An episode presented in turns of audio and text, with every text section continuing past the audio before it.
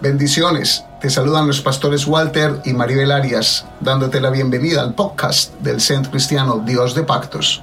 Asegúrate de suscribirte para recibir nuevos mensajes cada semana. Disfruta el mensaje y abraza lo que hay de Dios para ti.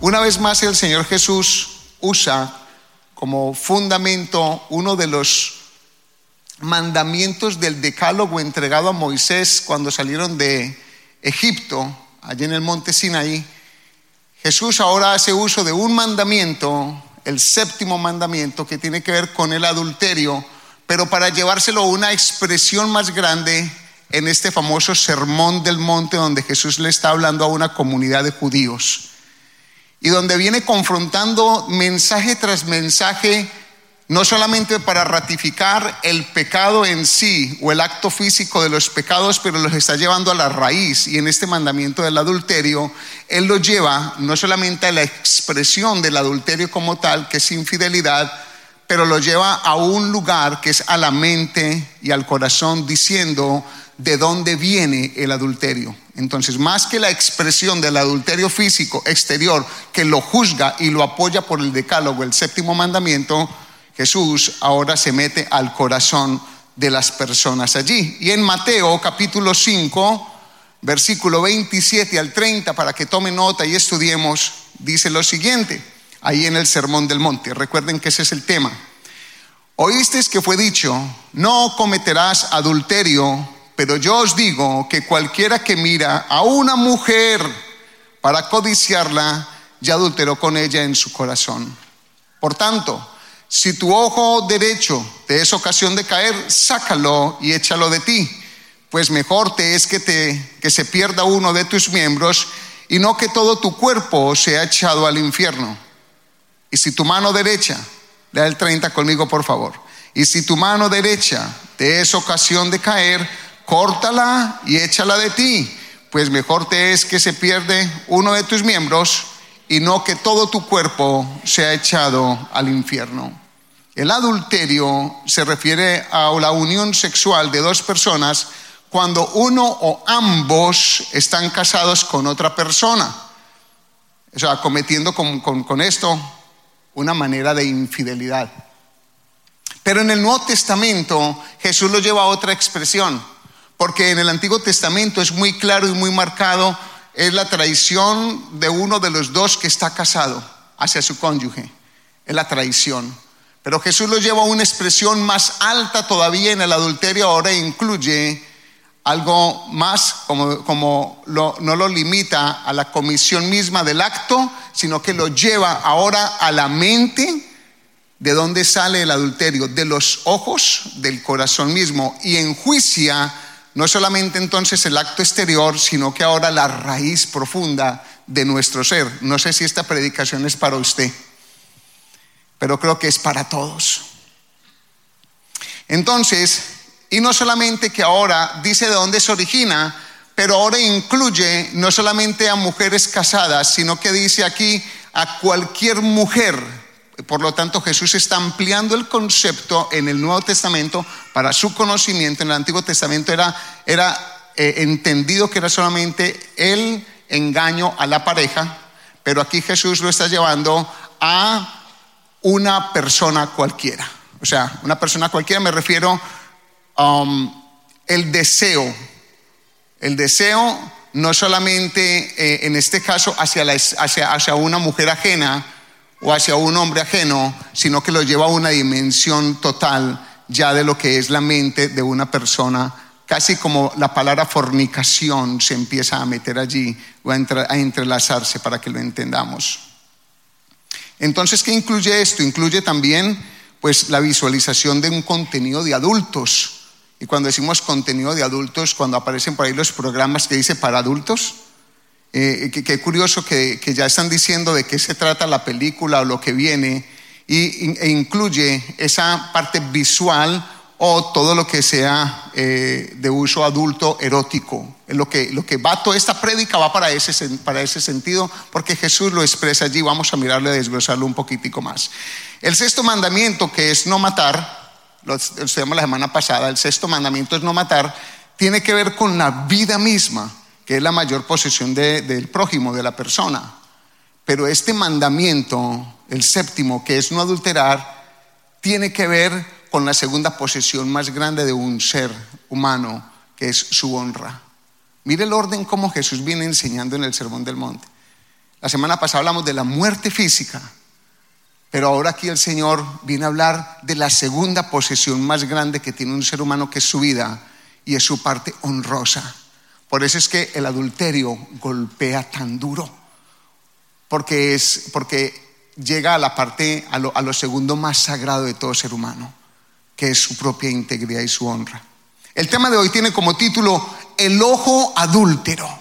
Y miremos allí en la imagen, si la tenemos, parte 10, palabras transformadoras. ¿Cómo es el título? El ojo adúltero. Y esta figura me es una figura muy conveniente haberla traído a colación por un escenario muy conocido en una porción de la escritura de una mujer que fue allá en adulterio. Y si ustedes notan allá al fondo, hay unos fariseos y unos escribas que empiezan a darse vuelta y a retirarse. Y por supuesto, pues esos pies allí hacen la ilustración de esa mujer delante de Jesús. Vamos a estar estudiando tres cositas. El adulterio físico como tal que es. Lo segundo, vamos a hablar del ojo adúltero. Y lo tercero, las soluciones para el adulterio. Y yo creo que es un tema muy importante. ¿O será que es para otra iglesia solamente? Las soluciones para el adulterio. Lo primero, el ojo adúltero físico. Porque el adulterio entonces se refiere a la unión sexual de dos personas cuando uno o ambos están casados con otra persona cometiendo de esta manera una infidelidad. O sea, uno de los dos de la pareja, de los dos, de los esposos, uno de los dos traiciona al otro. Entonces ahí se convierte en un adúltero. ¿Qué habla la Biblia con respecto al adulterio físico? Lo primero es que lo prohíbe, prohíbe el adulterio. Y yo quiero que miremos allí un texto en el libro de Éxodo, porque es uno de los mandamientos, como lo dije, el decálogo. Y allí aparece en el capítulo 20, versículo 14, la ley entregada por Dios a Moisés en el monte Sinaí. ¿Lo leen conmigo en voz alta, por favor? Por favor?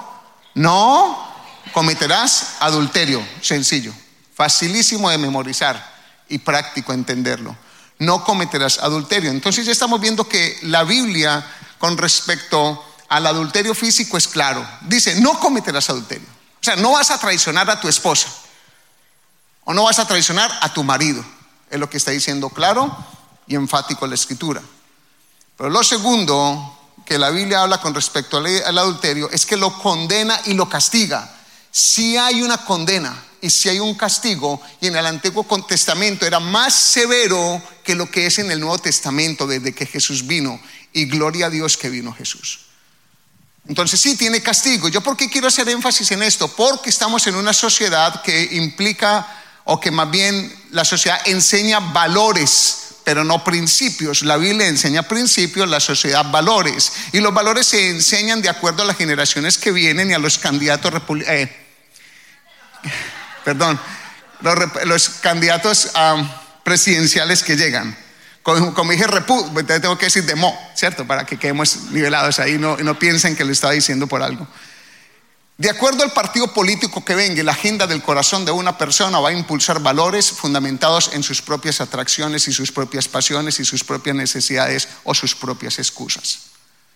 Todo lo que sea de término humano va a estar dirigido o enfocado al pensamiento de ese ser humano que está como dirigente o de la sociedad que se está levantando. Entonces la, sociedad cambia valores continuamente, por eso es que hay un valores en, una ciudad se da valores a algo, en otro país se le da valores diferentes a otras cosas. Pero la agenda mundial del anticristo va juntando todo esto y terminan influenciando a otras regiones. Por decir, este país es un promotor de ideas, Estados Unidos. Y nuestros países, al menos de donde yo vengo, somos expertos en copiar todo lo que Estados Unidos haga.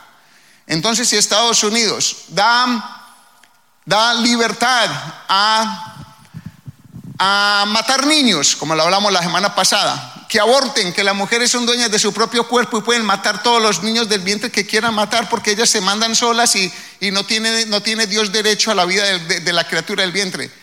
Estados Unidos aprueba eso pasado mañana Colombia empieza a mover esa agenda y terminan cambiando la constitución en Colombia y todo. Así pasa con todos los países.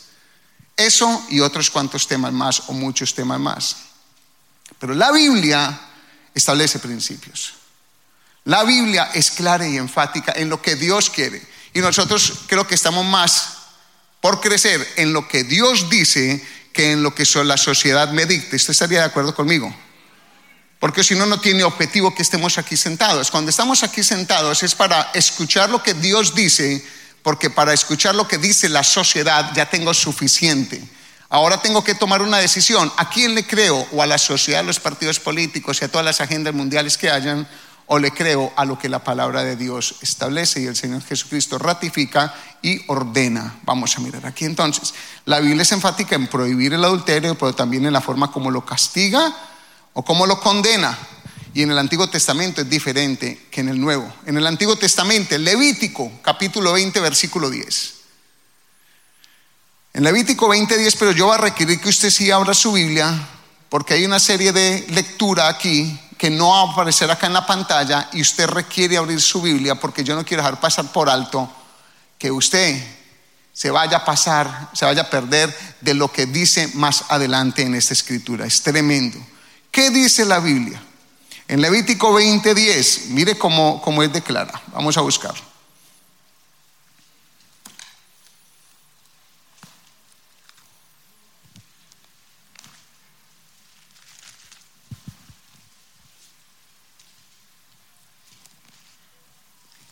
Y dice allí, si un hombre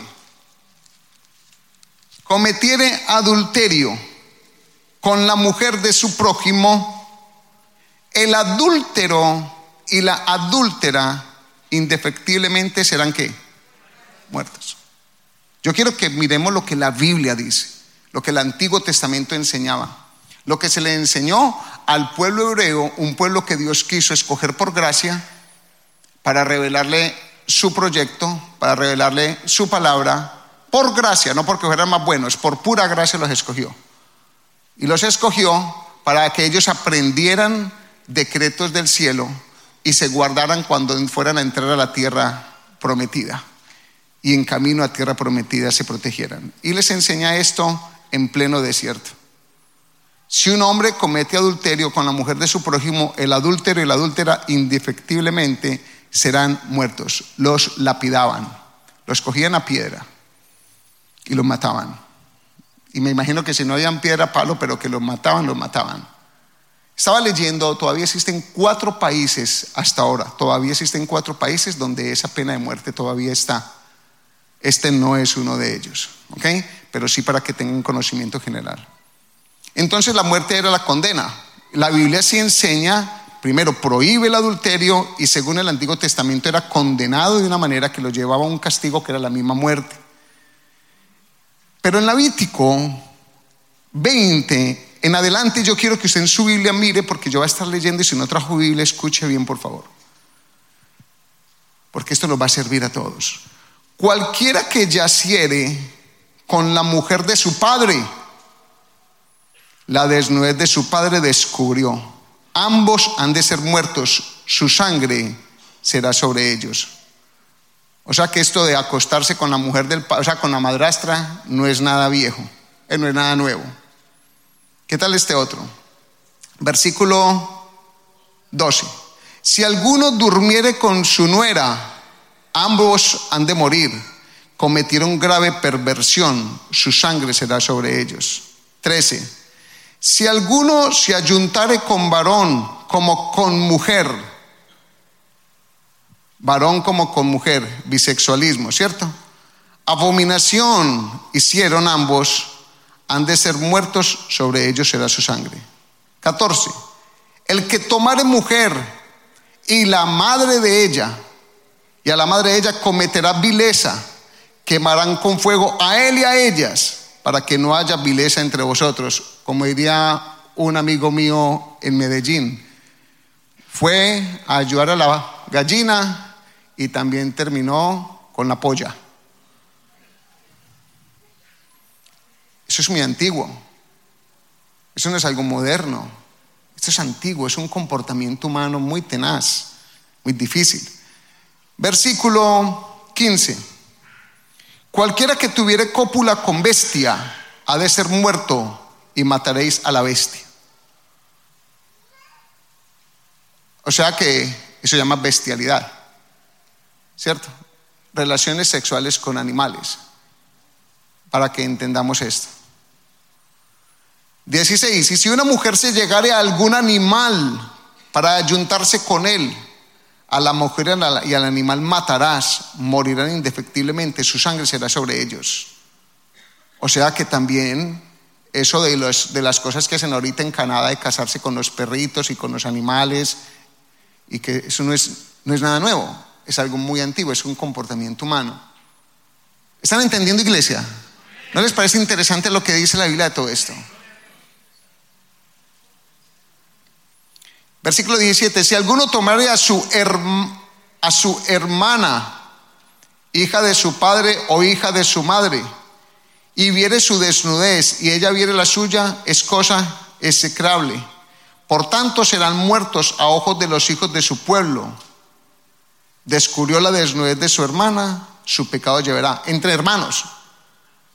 18. Cualquiera que durmiere con mujer menstruosa y descubriere su desnudez, su fuente descubrió y ella descubrió la fuente de su sangre.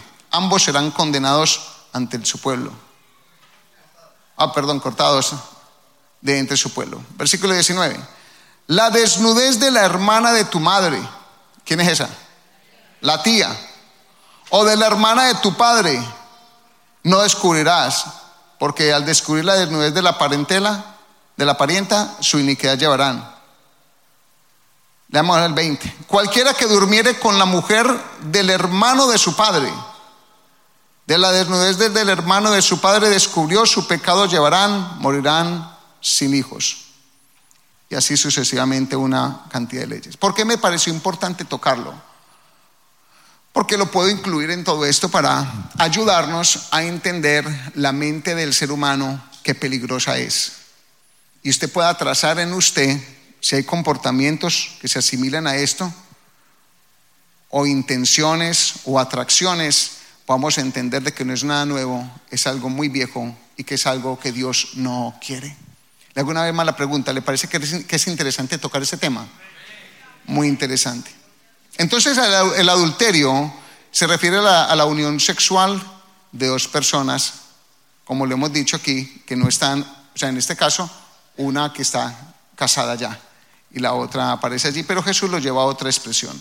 Estamos hablando, hablando que está prohibido y que tiene condena y castigo en el, Nuevo, en el Antiguo Testamento, pero en el Nuevo Testamento, gloria a Dios, gloria a Dios por el Nuevo Testamento, pero que no nos debe excusar para, para, para hacer eso, más bien que nos extiende una misericordia y para no seguir haciendo estas cosas. ¿Qué dice en 1 Corintios capítulo 6?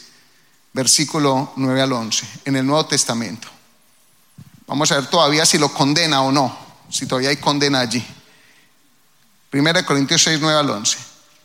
¿No sabéis que los injustos no heredarán el reino de Dios?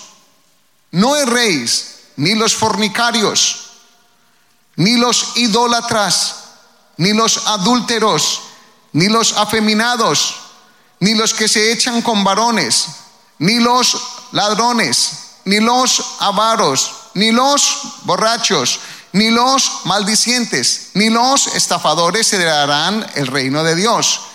Y esto erais algunos, mas ya habéis sido lavados, ya habéis sido santificados, ya habéis, ya habéis sido justificados en el nombre del Señor Jesús y por el Espíritu de nuestro Dios. Gloria a Dios que apareció Jesucristo. Gloria a Dios, porque la lista que menciona aquí, yo pudiese decir que fácil, fácil, está expuesta aquí entre todos nosotros. ¿Quién está de acuerdo conmigo? Aquí solamente en este pequeño rebaño y los que están ahí conectados, esa lista se puede escribir muy probablemente. Pero estamos vivos. No nos mataron. No nos agarraron y tal vez nos vieron, pero no pagaron con la muerte. Pero sí hubo una paga, la muerte espiritual en nosotros. Entonces, como las agendas liberales sociales, políticas, promiscuas, basan sus ideales en, en la debilidad de la sociedad, escuche lo que estoy diciendo, las sociedades son débiles en sus comportamientos, por lo tanto, las agendas políticas y sociales se aprovechan de esas debilidades para poderse entronar en un poder a um, sabiendas o más bien como resultado de entender que la humanidad quiere algo que se les prohíbe y yo como candidato le voy a decir, yo le voy a dar a usted lo que usted quiere, pero la intención es que yo me posicione. Entonces las agendas, estas agendas son muy peligrosas. Por eso hay cambio de leyes y hay cambio de conductas sociales. Entonces es muy normal, entre comillas lo coloco aquí, muy normal este acto de engaño creando cada vez una sociedad más destrozada y más enferma. O sea, una política nueva es para apoyar su candidatura, pero le tengo que decir a la sociedad lo que ellos quieren escuchar lo que la mayoría quiere escuchar y le quiero dar la libertad a la mayoría para que me elijan a mí. Eso es la agenda de todos los partidos políticos, siempre va a ser igual. Las predicaciones como estas creo que son necesarias para mostrar un mandato del cielo y para que nosotros seamos seres conscientes de lo que pasa, de lo que pasó en la, en la antigüedad, de lo que pasa ahorita y de lo que viene delante de nosotros con nuestros hijos y con nuestras generaciones. Tenemos que observar todo lo que está pasando y esta predicación creo que es importante porque a veces toma un gran susto para poder haber un gran cambio. Si no, si esta gente que la apedreaban allá en el Antiguo Testamento, que la lapidaban, que la mataban, ante la condena de una que había sido encontrado en el acto mismo del adulterio, acostándose con un animal o lo que fuese de la lista que estamos diciendo aquí, el acto público de matarlos en público traía tanto pavor a la persona que reprimía sus pasiones internas y lo llevaba a santificarse, a guardarse. ¿Me está entendiendo? Porque el acto público de, haberlo matado traía miedo, traía temor. Y a veces toca un gran susto para cambiar una errada conducta. Muchas veces nosotros llegamos a los pies del Señor es porque en uno de nuestros pecados caímos en una enfermedad, porque en uno de nuestros comportamientos dañamos nuestro matrimonio porque acabamos con una familia. Y todo ese susto es lo que nos lleva a convertirnos al Señor, porque hemos, estamos experimentando el mismo infierno, ya lo estamos experimentando. Entonces es bueno hablar de este tipo de predicación, no necesariamente para crear un susto, pero sí por lo menos una alarma en el corazón de los que estamos congregados y seamos expuestos a la palabra, de decir que sí hay consecuencias y que si la sociedad en este momento ya no las cobra como en el Antiguo Testamento, si hay una verdad quedamos destituidos de la gloria de Dios. Eso es lo que dice la palabra de Dios. Por cuanto todos pecaron y no tienen derecho a la gloria de Dios. Y gracias a Dios en el Antiguo Testamento, eh, perdón, en el Nuevo Testamento aparece esta figura, mostremos la figura nuevamente, ahí está. Y eso viene de un texto que yo quiero que citemos en Juan capítulo 8, versículo 3 al 6. Dice allí, entonces los escribas, y tome nota de esto, escribas y los fariseos le trajeron a una mujer sorprendida en el adulterio y poniéndola en medio. Le dijeron, maestro, esta mujer ha sido sorprendida en el acto mismo del adulterio. Y en la ley nos mandó Moisés apedrear tales mujeres. ¿Tú pues qué dices? Mas esto decían tentándole para poder acusarle. Pero Jesús inclinándose hacia el suelo, escribía en tierra con el dedo. Analicemos ese texto. A Jesús le traen a una mujer y dice ya la razón por la cual se la trajeron, ni por el pecado mismo. El corazón de ellos estaba tan dañado hacia Jesús que se la trajeron fue para tentar a Jesús a ver qué respuesta teológica iba a dar y a ver si él apoyaba la ley de Moisés o no para tener excusa para acusarlo fue solamente por tentarlo. Parece que de alguna manera no era tan importante haberla hallado en adulterio. O sea que ya ellos mismos estaban quebrantando de alguna forma la ley, aunque le iban a llevar al acto de la, lapidación, le iban a matar. Pero hay algo también que se saltaron. Es que cuando lo leímos en el Antiguo Testamento, de ahí el Antiguo Testamento, tenían que morir los dos. Y aquí solamente le llevaron a la mujer. al hombre lo dejaron tranquilo. Y ahí sí veo una que se acueste con un hombre, es una prostituta. Y un hombre que se acuesta con una mujer sin estar casado es un varón, es un macho. Una mujer que tenga varios hijos con diferentes personas porque con embarazo es una prostituta. Y aquel que está regando sus fuentes por todas las plazas es un don Juan varón. Mentira del diablo. Mentira del diablo. Nos gusta excusarnos en los comportamientos sociales. ¿Me está entendiendo? La sociedad me lleva a eso.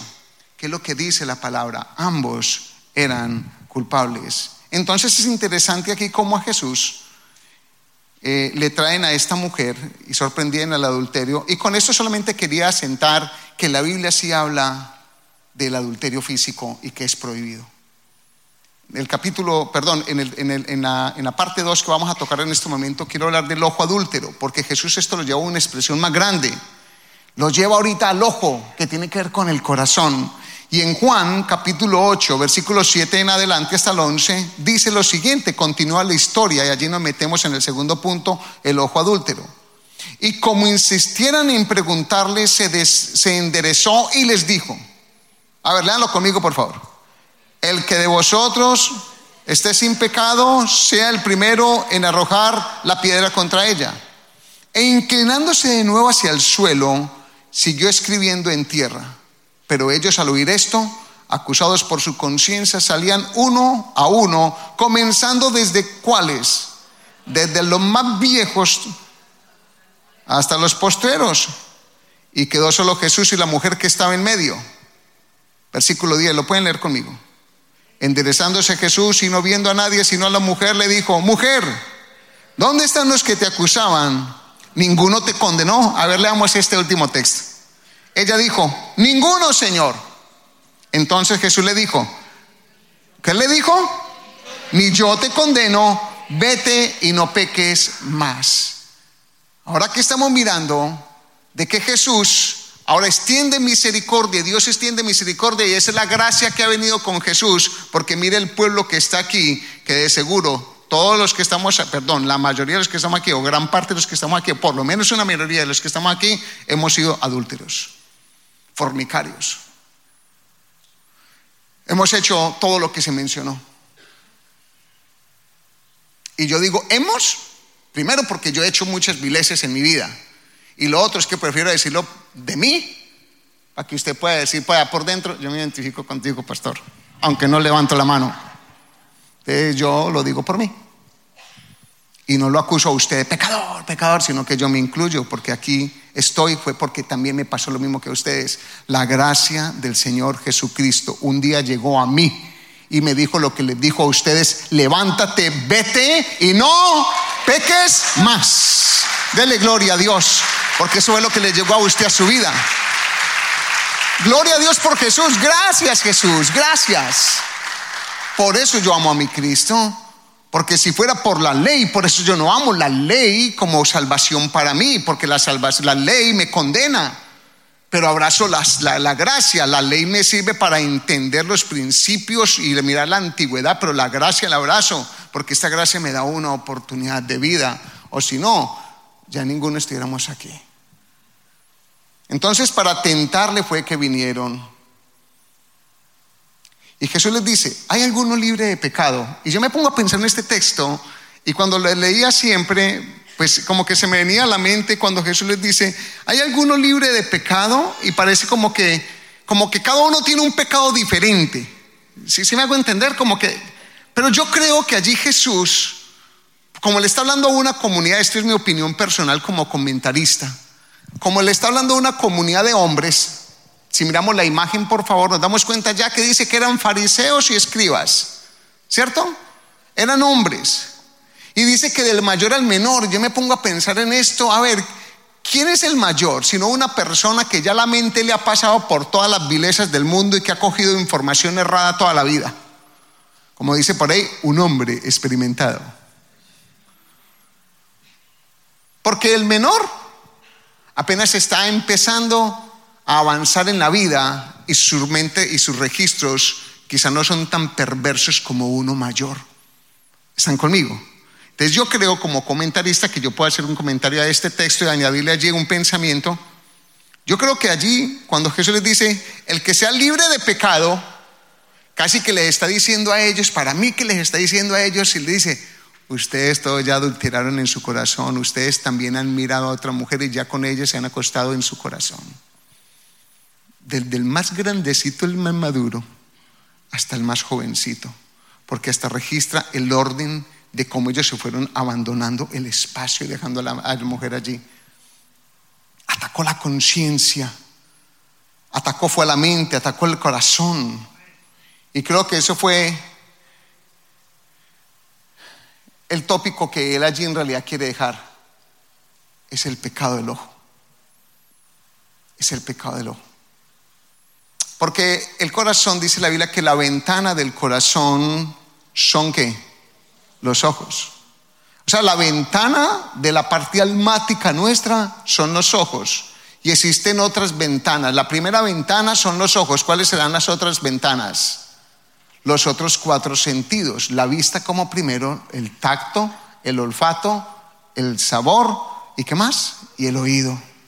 Como Eva en el principio, que le dijeron y fue por el oído. ¿Sí? Pero mire que Jesús hace algo muy clave aquí, porque Jesús le habla a los varones y les empieza a hablar de esa mente que a los varones nos entra más por los que ojos.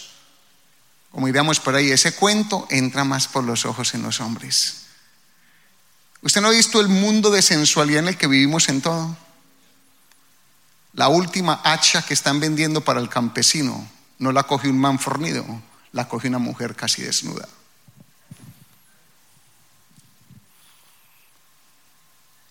La última loción que sale de un hombre así elegante y es con una mujer bien sexual detrás de él. Ustedes no se dan cuenta de eso. Las dos cosas allí, el hombre y la mujer. Entonces aquí lo que quiero dejar asentado es que Jesús apunta al corazón adúltero. Lo que está mirando es como en el texto pasado o de la semana pasada, no el acto mismo de la muerte, aunque lo juzgó, pero qué era lo que llevaba a la gente a matar y qué tipos de muerte habían. Aquí es, no es el acto solo del adulterio y la traición o fornicación que ya lo incluye, porque aquí se incluye la palabra porneia. Cuando uno mira bien, ya Jesús está hablando de una palabra allí porneia, y luego en otro texto cuando habla del divorcio, y tiene que ver con, la, con, la, con el porno. Ahí viene la palabra de nosotros usamos la porno grafía es el gráfico de porno. Grafía es gráfico. Entonces, ahí ya está hablando de la porneia. Y tenemos que mirar que el corazón y la mente y la, ventana del corazón son qué? ¿Qué dijimos que eran? Los ojos. Entonces vamos, creo que ya lo entendemos. ¿Lo entendemos? Fácil. El pecado físico del adulterio. Y aquí está hablando del corazón o de los ojos, ¿qué? adúlteros, la mirada, esa mirada, ese pensamiento. Es más, sin mirar en su casa y en su trabajo, en su carro y leyendo la Biblia, vienen imágenes a la mente. Dígame si no vienen imágenes a la mente. O al menos unos dos o tres que le pase eso como a mí. Levanten la mano. Ay, hay más. No les dé pena, sigan levantando la mano a ver si es verdad. Usted está tranquilo y por allá, ¡pum! Una imagen y sus ojos usted no los usó. Eh, no es una verdad. Y esto no perdona, esto no es de hombres solamente, esto es de mujeres. Esto es de, ¡uh! que sí también, ¡uf! Un montón. Esto es de mujeres también. Un montón. Qué bonita la pregunta. Vamos a mirar las soluciones para el adulterio más bien es muy sencilla la predicación, espero que sea efectiva. Las soluciones para, para el adulterio, por lo menos coloco yo tres allí. Lo primero es la confesión, lo segundo es el arrepentimiento y lo tercero es el fortalecimiento. Tome nota, por favor. Tres cositas. Confesión, diga confesión, arrepentimiento y fortalecimiento. Estamos hablando de las soluciones para el, adulterio que ya no involucra traición a la, a la pareja, sino que involucra ahorita es relaciones prematrimoniales, que habla de la palabra fornicación también y todo lo que sea porneia, porno. ¿Ok? Entonces la solución en el Antiguo Testamento era la muerte. Ahora la solución en el Nuevo Testamento, lo primero está aquí como la confesión. Cuando esta mujer viene y se postra ante los pies de Jesús, ella está reconociendo algo en su corazón y ella llegó al lugar correcto, llegó a los pies de Cristo. Y hay un salmo muy interesante en el capítulo 32, versículo 1 y 5, 1 al 5, que habla de una figura ya masculina, tremenda historia de un rey muy honroso y que terminó de una manera muy vil. El Salmo 32, 1 al 5 dice la historia del el rey David. El rey David que había, había hecho uso de su poder para engañar a su líder de guerra, a su guerrero, y se metió con su mujer en el momento en que él estaba en la guerra. David cometió adulterio con Betsabé. Y mire lo que pasa allí. El hombre tapa el pecado como lo quiso tapar, lo tapó por todo lado. Es más, lo llevó al punto, como la predicación pasada, de llevar más bien a Urias a la muerte, porque no tenía cómo justificar el embarazo de esa chica, de la esposa de él, y más bien prefirió que lo mataran, se convirtió hasta en un asesino. No solamente deseó que lo mataran, sino al final hizo todo para que lo mataran. Lo llevó al acto como la predicación de la semana pasada. Y ese hombre, David, ¿Usted cree que vivió feliz de ahí en adelante mientras se guardó el silencio? Mientras se guardó el silencio, se consumió como rey, se consumió como hombre, se consumió como persona. En el capítulo 32, versículo 1, al 5 dice, bienaventurado aquel cuya transgresión ha sido perdonada y cubierto su pecado. Paremos allí. Bienaventurado aquel cuya transgresión, ¿qué?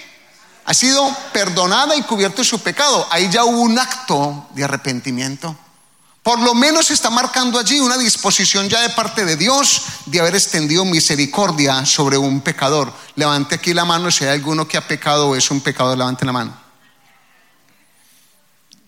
¿Alguno más? ¿Usted no? ¿No? ¿Ustedes no?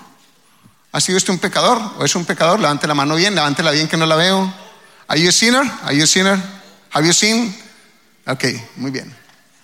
Bienaventurado el hombre y la mujer, lo que está diciendo, cuya transgresión ha sido qué? Perdonada y cubierto su pecado. Quiere decir que ustedes y yo somos bienaventurados. Gloria a Dios, ¿no le parece? No le damos gloria a Dios por eso, porque somos bienaventurados, porque el pecado que teníamos se nos ha sido perdonado. Ahora mire, versículo 2. ¿Cómo fue? ¿Por qué termina siendo bienaventurada esa persona?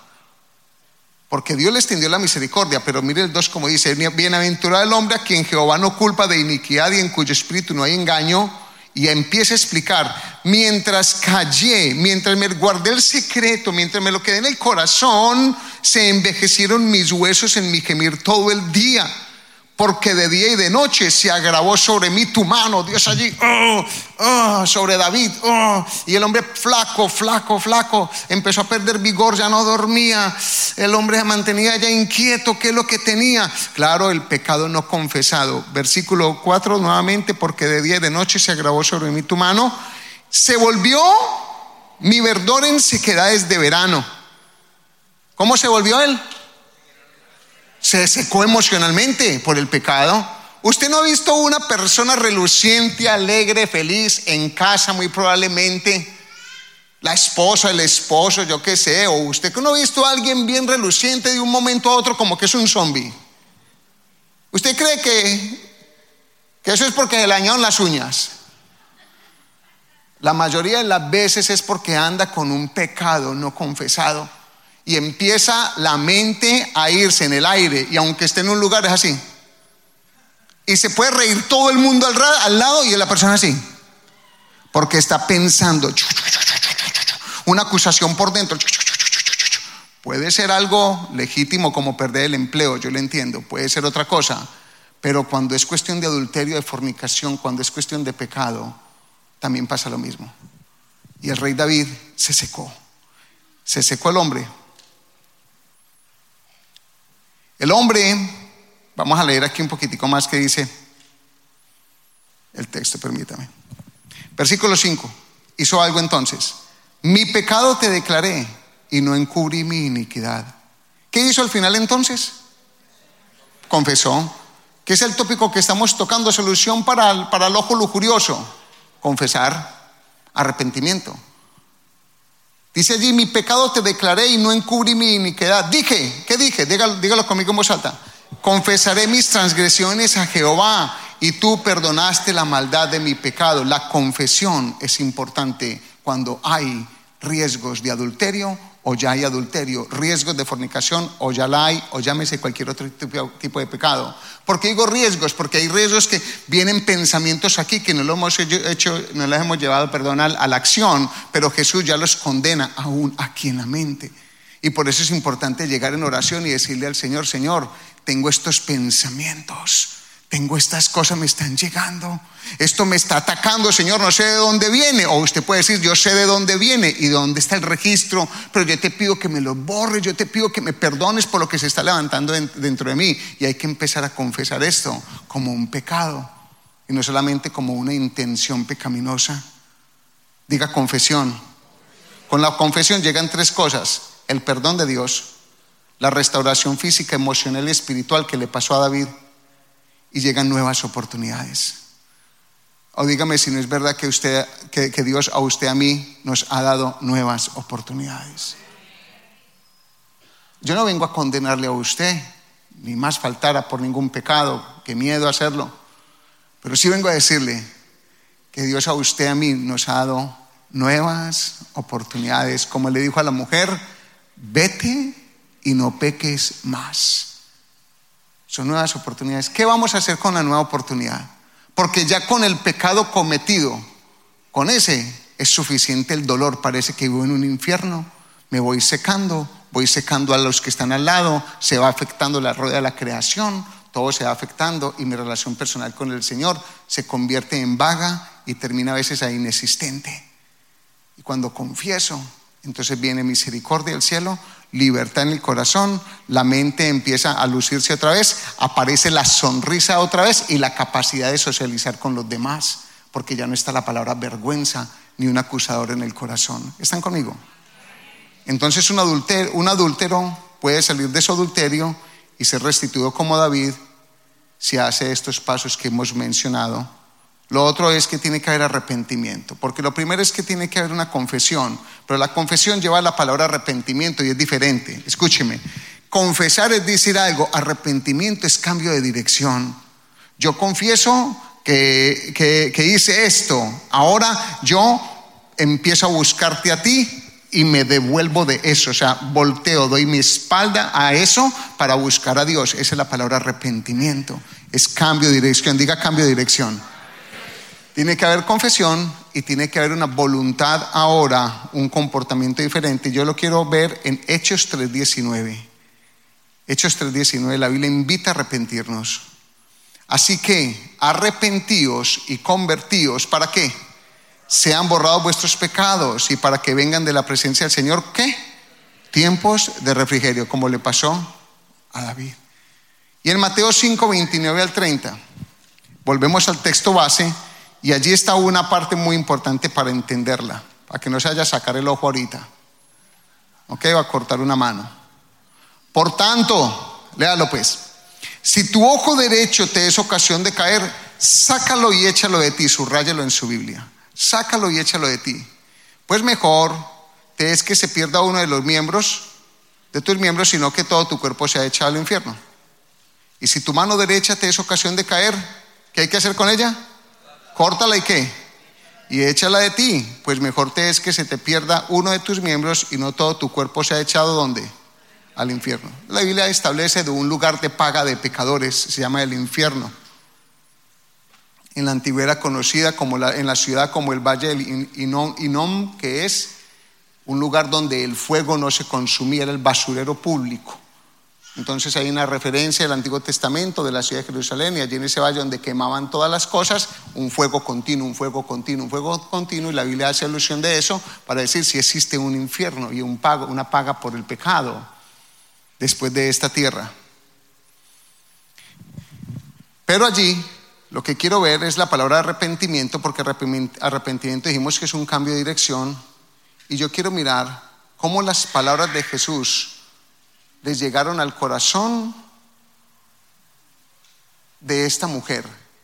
Porque en el versículo 11b le dice, ni yo te condeno, vete y no peques más. Lo que quiero asentar con esto es que el arrepentimiento se le expuso, Jesús le dio a ella perdón y ahora le dio un comando de arrepentirse, es volteate de la dirección donde estás, ni vuelvas a hacer lo que llegaste a hacer no lo hagas más. Mire que involucra un cambio de voluntad, involucra algo diferente.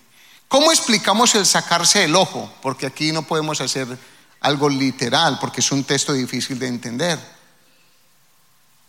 ¿Sí? ¿Cómo yo explico sacarme el ojo? Bueno, de esta manera. Es abandonar las fuentes visuales que invitan a crear pensamientos inicuos. Abandonar las fuentes visuales que invitan a crear pensamientos inicuos, como programas llamados de adultos, que a veces no son ni para los adultos creyentes. Yo aquí he contado y por, y por causa de los nuevos lo he contado, que hace tiempo yo me fui con mi hija y con mi sobrina para un teatro a ver una película chistosa, graciosa. Y nos entramos a ver la película y comenzó con puras escenas de sexo a mí me ha dado, primero me molesta, porque siento que me meten gato por liebre, me siento engañado y timado, me siento que me están, ah, de alguna forma, me quieren engañar, y yo sé quién me quiere engañar, no el teatro, es lo que viene detrás muchas veces la agenda. Y estoy allí con mi hija y con mi sobrina, y yo, bueno, tal vez esta imagen pasa, por la segunda imagen otra y otra. Yo les dije, qué pena, hija, qué pena, sobrina la película me decía que era de chiste, todo esto fue lo que mostraron, yo no estoy capaz de estar aquí. Ella me dijeron, tío, mi hija me dijo, papi, yo tampoco, parémonos y nos paramos y nos salimos y pedimos que nos devolvieran el dinero y nos lo devolvieron. Y les dije, ustedes tienen una película de pornografía, póngale que es triple X a eso, pero no diga que es de chiste. Ay, qué pena con usted, señor, eh, que va a ser la empleada si no tiene nada que ver en eso. Pero yo preferí sacarme el ojo en ese momento. Yo preferí en ese momento no darle a mi, a mi ojo la oportunidad, preferí sacar mi ojo de ese lugar. Yo manejo redes sociales, no, yo no manejo redes sociales, su WhatsApp es una red social, esa manejo. Soy WhatsAppero número uno de la iglesia. Pero yo uso YouTube, por supuesto. Yo aquí miro información de internet. Y a mí me toca censurar continuamente un programa. Porque cada uno está atraído de ciertas concupiscencias, ¿cierto? Usted debe tener que aprender a, evadir esa imagen o ese programa que es el que lo atrae a usted, porque el diablo es sucio y sabe por dónde le llega. Entonces ahí aparecen unas cosas y me toca poner en los tres punticos del lado derecho, un, dos, tres punticos y dice, no me interesa. Y me da una alegría cuando lo un, dos, tres punticos y digo, no me interesa para hablar de un accidente. Mire, yo vi, porque es que me toca verlo ahí. Para hablar de un accidente ponen una imagen llamativa porque es una forma de publicidad. Y a veces no tiene nada que ver con el, accidente, sino para que alguien se meta allí. Están conmigo. Para, hay que aprender a sacarse el ojo. Es ser sabio. Y es aprender a mirar con cuidado y detalle las cosas para percibir lo espiritual detrás de ellas. Hemos hablado del escanear, están conmigo, no escanear. Es mejor abstenerse un momentico y coger ese ojo y quitármelo un momentico y hacer hasta quitarme el otro, cerrar el otro momentito, pero seguir en una plenitud de gloria en el Señor y no tener un corazón que se me está consumiendo en el infierno por una lujuria o un deseo, una atracción que me está dañando a mí.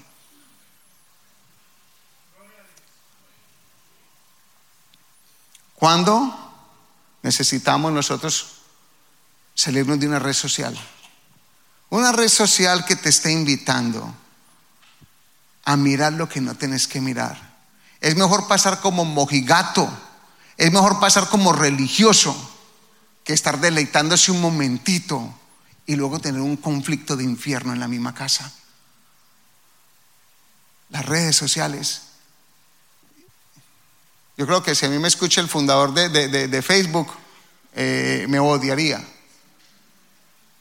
Porque yo le digo a la gente, deje de usar Facebook. Deje de usar Facebook. Hay unos que lo pueden usar y lo pueden controlar, pero he visto muchos que dicen, yo lo puedo controlar y terminan cayendo. El Facebook te invita a ser un chismoso. Es la verdad. Los favoritos de fulanito de tal. Y empieza usted a meter en los favoritos y su ojo empieza a meterse en los favoritos y termina con que fulanito de tal es tal cosa y usted que mira más y se mete para allá. ¿Ustedes, ¿ustedes saben qué estoy hablando? Ya, es mejor sacarse el ojo. Es mejor pasar como mojigato y aburrido en un momento determinado. Pero ¿sabe qué? Pero me sirve como prevención. ¿Qué es cortarse la mano? Implica cortar amistades. Corte amistades. A uno le toca cortarse un miembro. Yo he tenido que cortar amigos míos porque no me suman ni cinco, porque son promiscuos y son groseros Intenté con un amigo predicándole el Evangelio, a decir honestamente, 27 años. En, en, uno de mis últimos viajes el año pasado en Colombia, le seguí hablando. Y me dijo, Walter, no me hables más de eso. ¿Cuál Cristo? ¿Cuál Jesús? Una mentira. Muchacho que se le daña el corazón con el tiempo porque un día lo tuve escuchando y lo tuve en retiro espiritual. No me hables más. Y le dije, fulanito, créeme que hoy nunca más te voy a volver a hablar del Evangelio. Porque me llegó una, palabra a la mente. No le tires perlas a los cerdos. No más. ¿Y sabe qué hice? Como dice la escritura, hice así. En mi casa hice así. Me sacudo el polvo de su casa. No más pero lo corto porque cada vez que estoy con él, con otros amigos, yo compartiendo el Evangelio, quiere dejar a Jesucristo por el piso. Y yo prefiero cortar un miembro de mi lado en un momento determinado y no tener a alguien dañándome y dañándome y dañándome e invitándome a dañar la vida espiritual. Necesitas cortar a una persona, necesitas cortar. Esa mujer tuvo que cortar. Dele gloria al Señor. Esa mujer tuvo que cortar. Escuchen, tuvo que cortar. Jesús le dijo, vete y no peques más. Casi que le dice, ni vuelvas a pasar por la casa de él. Córtalo del celular, cambia de número telefónico. Yo creo que Jesús le tuvo que decir todo eso. Cuidadito con pasar y con mirar y preguntar con un tercero y un cuarto de cómo va su vida. Córtelo. Yo no sé para quién es esto, por decir hoy día en el nombre del Señor Jesucristo, córtelo, córtelo. Deje de buscar mover los linderos no corra los linderos que Dios le está poniendo a usted por su protección. No corra los linderos que Dios le está poniendo por protección a usted. Tenga cuidado. No sé para quién es esto. Y lo último allí es el fortalecimiento.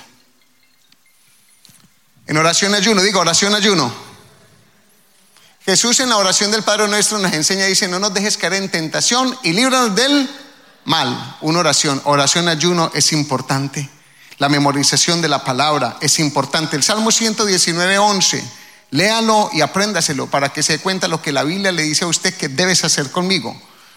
Salmo 119, 11.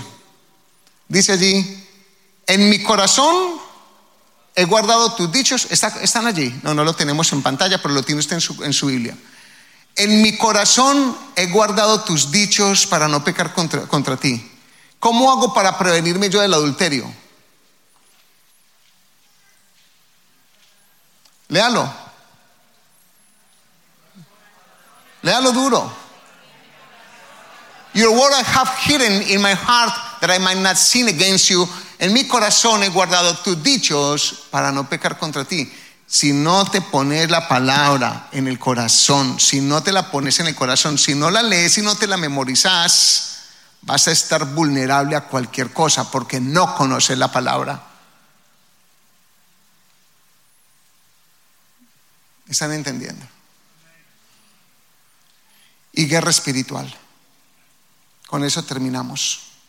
En 2 Corintios 10 del 3 al 6 dice, pues aunque andamos en la carne, no militamos según la carne, porque las armas de nuestra milicia no son carnales, sino que poderosas en Dios para destrucción de fortalezas. Versículo 5, léalo. Destruimos, no los tenemos.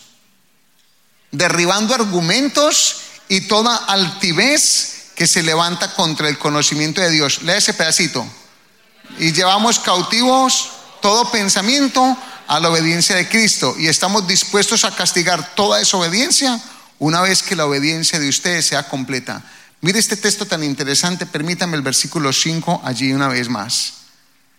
Destruimos los argumentos o derribamos argumentos y toda altivez que se levanta contra el conocimiento de Dios. Usted necesita derribar argumentos en la mente que se levantan contra el conocimiento de Dios en usted argumentos de pereza, argumentos de que no me va a pasar nada malo, de que voy a estar bien, de que eso no me va a afectar. Los tiene que empezar a derribar. Y lo otro que dice, sí, llevamos cautivos todo pensamiento a la obediencia de Cristo. ¿Sabe cuántas veces me toca llevar a mí cautivos los pensamientos?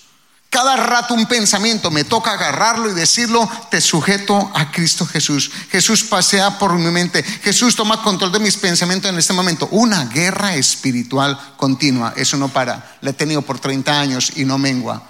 Mengua, pero no para. Es diferente. Porque cada vez se desvanece más. Porque cada vez hay más gloria de Dios en uno. Póngase en pie, por favor. Quiero concluir diciendo que Jesús en el, Nuevo Testamento entonces amplía la palabra adulterio por el concepto de porneia. Y si bien el acto del adulterio ya no es castigado con la muerte física, también es cierto que sí es castigado con la muerte espiritual. Dice destitución, porque la paga del pecado es la muerte. Es menester cuidar nuestros ojos. Diga, cuidar mis ojos es menester hacerlo. Diga, cuidar mis ojos es menester hacerlo. Es necesario cuidar los ojos de las cosas que puedan llevarnos a desarrollar instintos y deseos promiscuos. Escuche bien lo que le voy a decir, a modo de conclusión. Es necesario poner límites y a la vez abandonar lugares y cortar con cosas o con gente que te pueden estar sacando de tu fidelidad a tu, a tu cónyuge, de la fidelidad a tu familia. Corta, corta a esa chica cariñosa, sensual. Corta a ese nuevo psicólogo que te está dando consejos. Mientras usted tiene su marido para que se los dé su marido. O por lo menos los pastores y los líderes que tienes en la iglesia.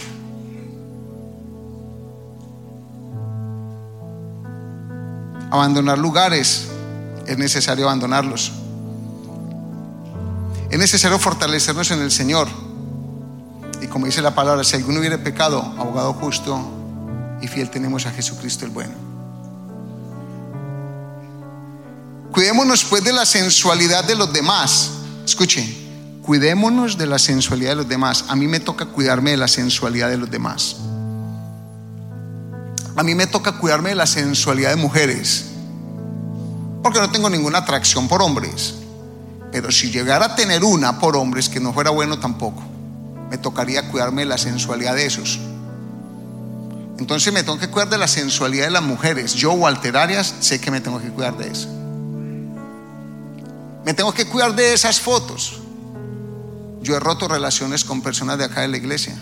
Ante una, unas dos, tres, cuatro observaciones.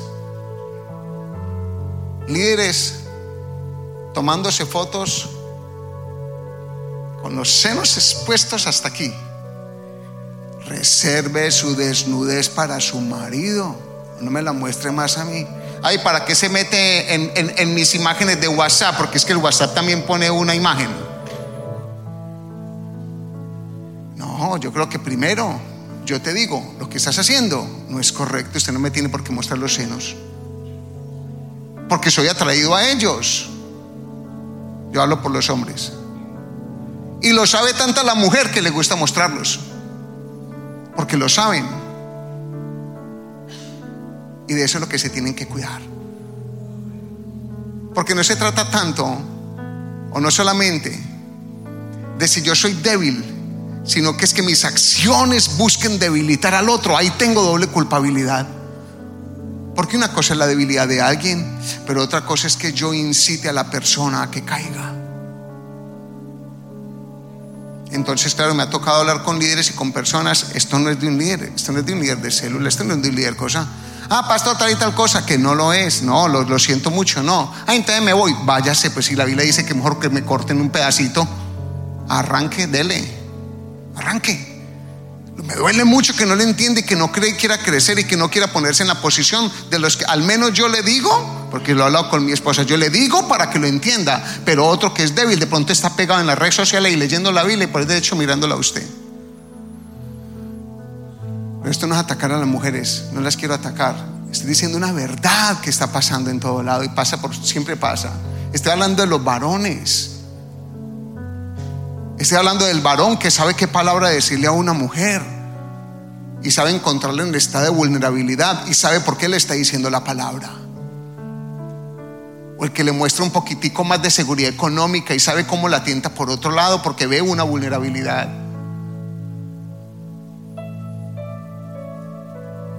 Yo no sé este sermón de palabras transformadoras si le está sirviendo, pero a mí me está sirviendo un montón. Porque yo quiero, yo quiero. Si mi salvación es por gracia, como lo creo, la abrazo toda. Pero si mi salvación me invita a guardar santidad, porque sin ella no puedo ver a Dios, entonces yo la abrazo también. Que la salvación en mí opera de una forma y debe operar en la iglesia, debe operar de una manera de que todos los días busquemos hacerlo mejor, mejor como creyentes. No mediocres, no, mejor, porque se de crecimiento como esta mujer. Lo manejaste mal. No te pueden condenar, todos están igualitos. A ellos por dentro, a ti por fuera. Pero sabes que vete y no peques más para que ninguna cosa peor te acontezca. Yo no quiero que algo peor me acontezca. Ya tuve suficiente con lo que recibí cuando no tenía a Cristo. Yo no le estoy enjuiciando a usted, ¿me está entendiendo? Entonces cuídese de las fotos que usted pone como hombre en su perfil y en sus redes sociales. Cuídese de las poses de su mirada, porque a veces no muestra senos, pero hace con unos ojos así. Hace usted lo sabe. Hombre y mujer, usted lo sabe, es que lo sabemos. Es que eso va más que la ropa. Es una mirada que logra, es una cosa espiritual, que logra decir, tengo una necesidad porque hay unos que la muestran con las fotos, porque si no muestran con la foto, cuando, ¿eh? ¿Eh? Está diciendo, tengo una necesidad, tengo una necesidad sexual, necesito caricia, necesito todo esto, pero lo que pasa es que no lo entienden, pero es una verdad y yo se las digo aquí así. Esa mirada, esa mirada profunda, esa mirada yo no sé, usted sabe lo que estamos hablando, es esa mirada. Es que el, que el mentón, que y después le pone los brillitos así, le pone las, las estrellitas así, las cositas como... Que casi que la... En serio, yo lo digo, es que yo... Alguien tiene que decir esta verdad. La foto dice, ay, I need one. O una voz así, necesito una.